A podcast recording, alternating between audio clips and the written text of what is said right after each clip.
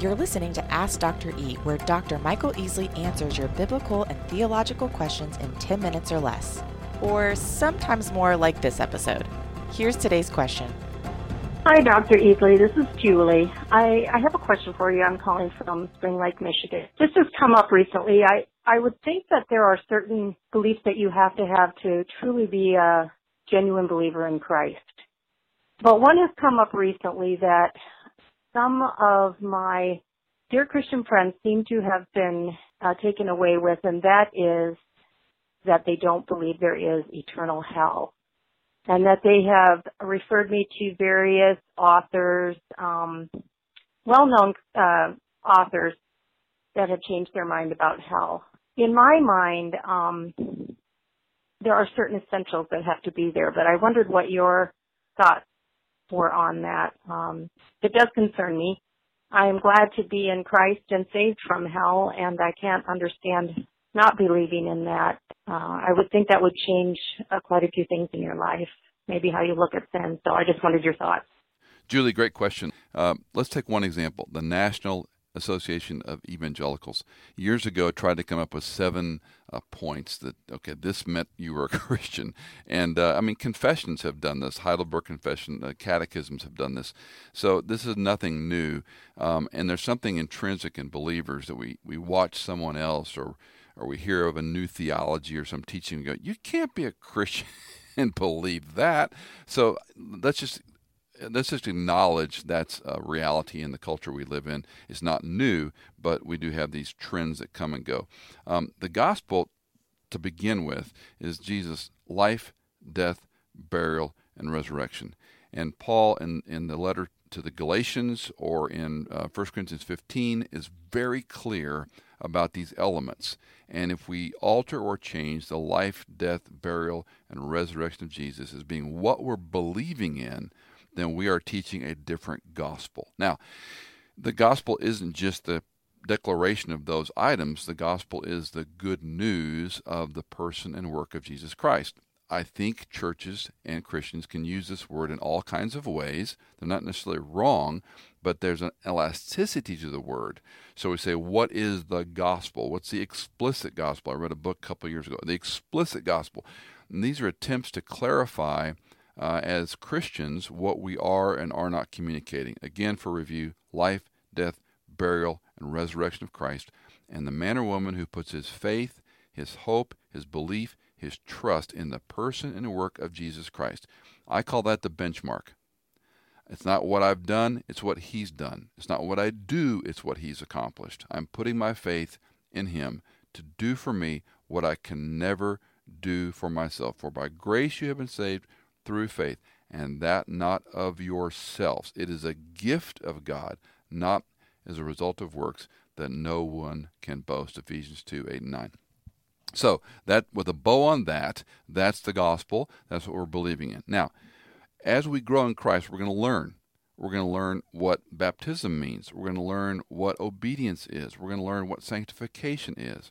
And I often refer to the salvation is the faith benchmark Sanctification is the process of faith.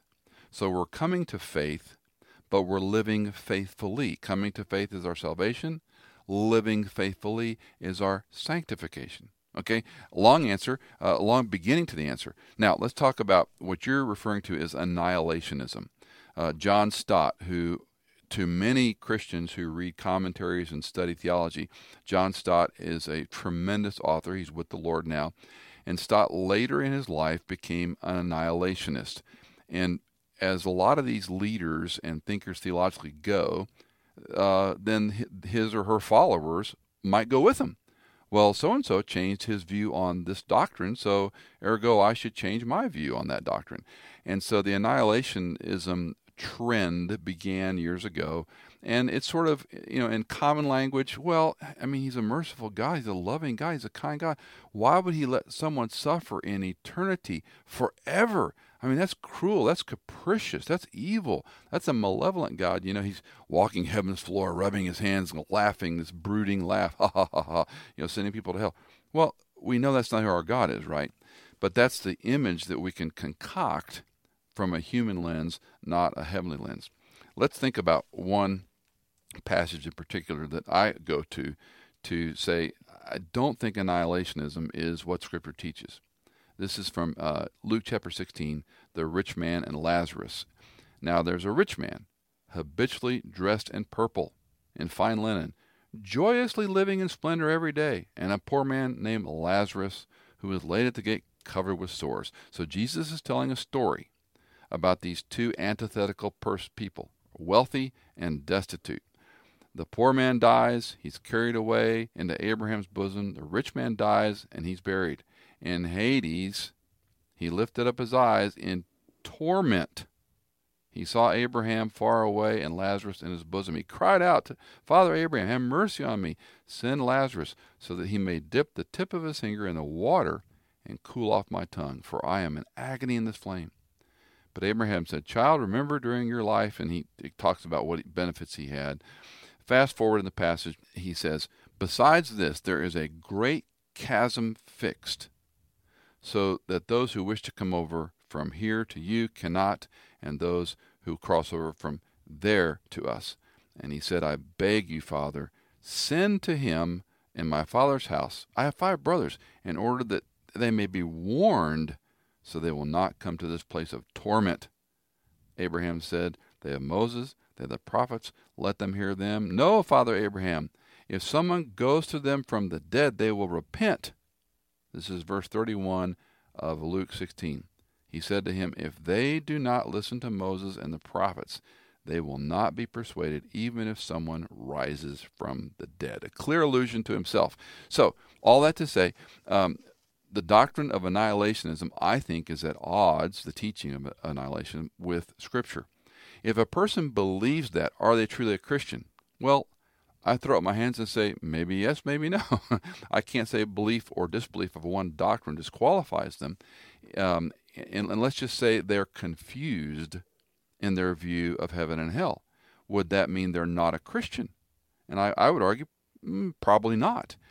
Going back to my opening remark, if they have trusted in Christ and Christ alone to do for them what they cannot do for themselves, uh, if, if a person struggles with a sin, if they struggle with temptation, if they're, uh, you know, you fill in the blank, does that mean they're not a Christian? We should be very careful that we uh, jump on a band. Well, you can't be a Christian if you don't believe in a literal six day creation. You can't be a Christian if you don't believe in an old earth theory. You can't be a Christian if, you know, what we're, we're now confusing uh, what I would call sanctification and growth issues with salvation issues. Does that make sense, Hannah? Yeah, I think Okay. so. I, I think about I had a professor at Dallas Seminary that would always talk about tier one, tier two, and tier three issues. And today, as a church, we've made a lot of tier two issues tier one issues that really should be in tier two, whether it's infant baptism, immersion, you know, all these things that we're fighting over. And like you're saying, salvation is in question on Right. what you believe about a certain doctrine. I think when we get to heaven and walk the threshold, we're going to find out how wrong we, We all were- were. about so many things. yeah, we're going to be falling on our face like John, uh, like a dead man, going, "What? How did I get here? Goodness sakes, Yeah. I was so wrong in so many ways." And that doesn't mean to be pejorative. We shouldn't Right. be good students of Scripture, but the ability to hold these in tension, I think, is really what's important. So what do you say to the person? Because I, I mean, I don't want to believe in hell. I get it. uh, I I mean, Julie's talking about she's got several friends that don't believe in hell. What would you say to them, or what advice would you give to Julie if it comes up again? Well, um, if you can do this in a you know let's learn together way, not a bulldogmatic way, read Revelation twenty, um, and verse seven. When when the thousand years are completed, this is when Satan is free for his thousand year run. Uh, Satan will be released from his prison, and will come out to deceive the nations which are in the four corners of the earth. And the passage continues, uh, verse ten. The devil who deceived them was thrown into the lake of fire and brimstone, where the beast and the false prophet were also, and they will be tormented day and night forever and ever. That is a literal hell, not annihilation. The lake of fire is eternal. And here's the real uncomfortable part of this to me, Hannah. Um, I believe men and women are made in the image of God, meaning we are eternal. We have this temporal set of clothing, but we're eternal. God's not going to annihilate an eternal being. Sure. So when we die, we are fit for eternality, either with To Him. Yeah. or apart from Him. Mm. And while that is chilling, uh, it again reassures our salvation. It also encourages us. This is important business to talk to people about Christ. Mm-hmm. That they know what they believe. Mm-hmm. This isn't just a you know you vote you know Republican, Democratic, Independent, Libertarian, whatever you want to vote for. This Yeah. is eternal, Yeah. and um, this is not playing around in things of God. I think the Word is our authority, and um I'll fall and die on that, Yeah. not on trend and theology of well, He's loving, He's kind, Right. He wouldn't send those people to hell. Right. Well, He didn't send them to hell. They Okay. choice. and not to belabor this, but how do you guys? I mean, Rob Bell obviously is the most known, at least to me, of pastors who have come out over the years and said, "Okay, I think we've got this wrong. Hell doesn't exist." They know the Bible. Rob Bell knows the Bible. So how? What? And uh, you probably haven't read his book that you know gives his whole thesis, but what are they doing with all that scripture? I call it horizontal Christianity. I, I think when when people, men and women, teachers, re- authors, whomever, when they look at social issues, and more importantly than scriptural issues, when they look at the human condition, Mm-hmm. uh, well-intentioned though it be, the authority is not our experience. The authority has to be the Word of God. Mm-hmm. I'm not saved because of my behavior. I'm saved because of the authority of Scripture, what it tells me about me. I'm not a sinner because I feel guilty. I'm a sinner because of what Scripture tells me is sin. Mm-hmm. So once we move our mooring and footing off the authority of the Word of God, and we start looking at the world through our own lens, and and you know the altruism of uh, love wins sounds great. Yeah. And I could preach that. I wouldn't preach it the way Rob Bell preached it. I'd say the love of Christ is the only way you win. Yeah. And if you go to human defined love, horizontal Christianity, where we're looking more. So, I, what they do, in my opinion, and I can't answer for them, I, but my, my concern is they left the mooring of the Bible as God's Word, the authority of Scripture, and they add to it and they extrapolate it out and they take it from its context and they misapply it. And that's where James warns us not many of you become teachers, for you will incur a stricter judgment. Yeah. And you and I both have friends and acquaintances that sit in some pretty goofy churches. Mm-hmm.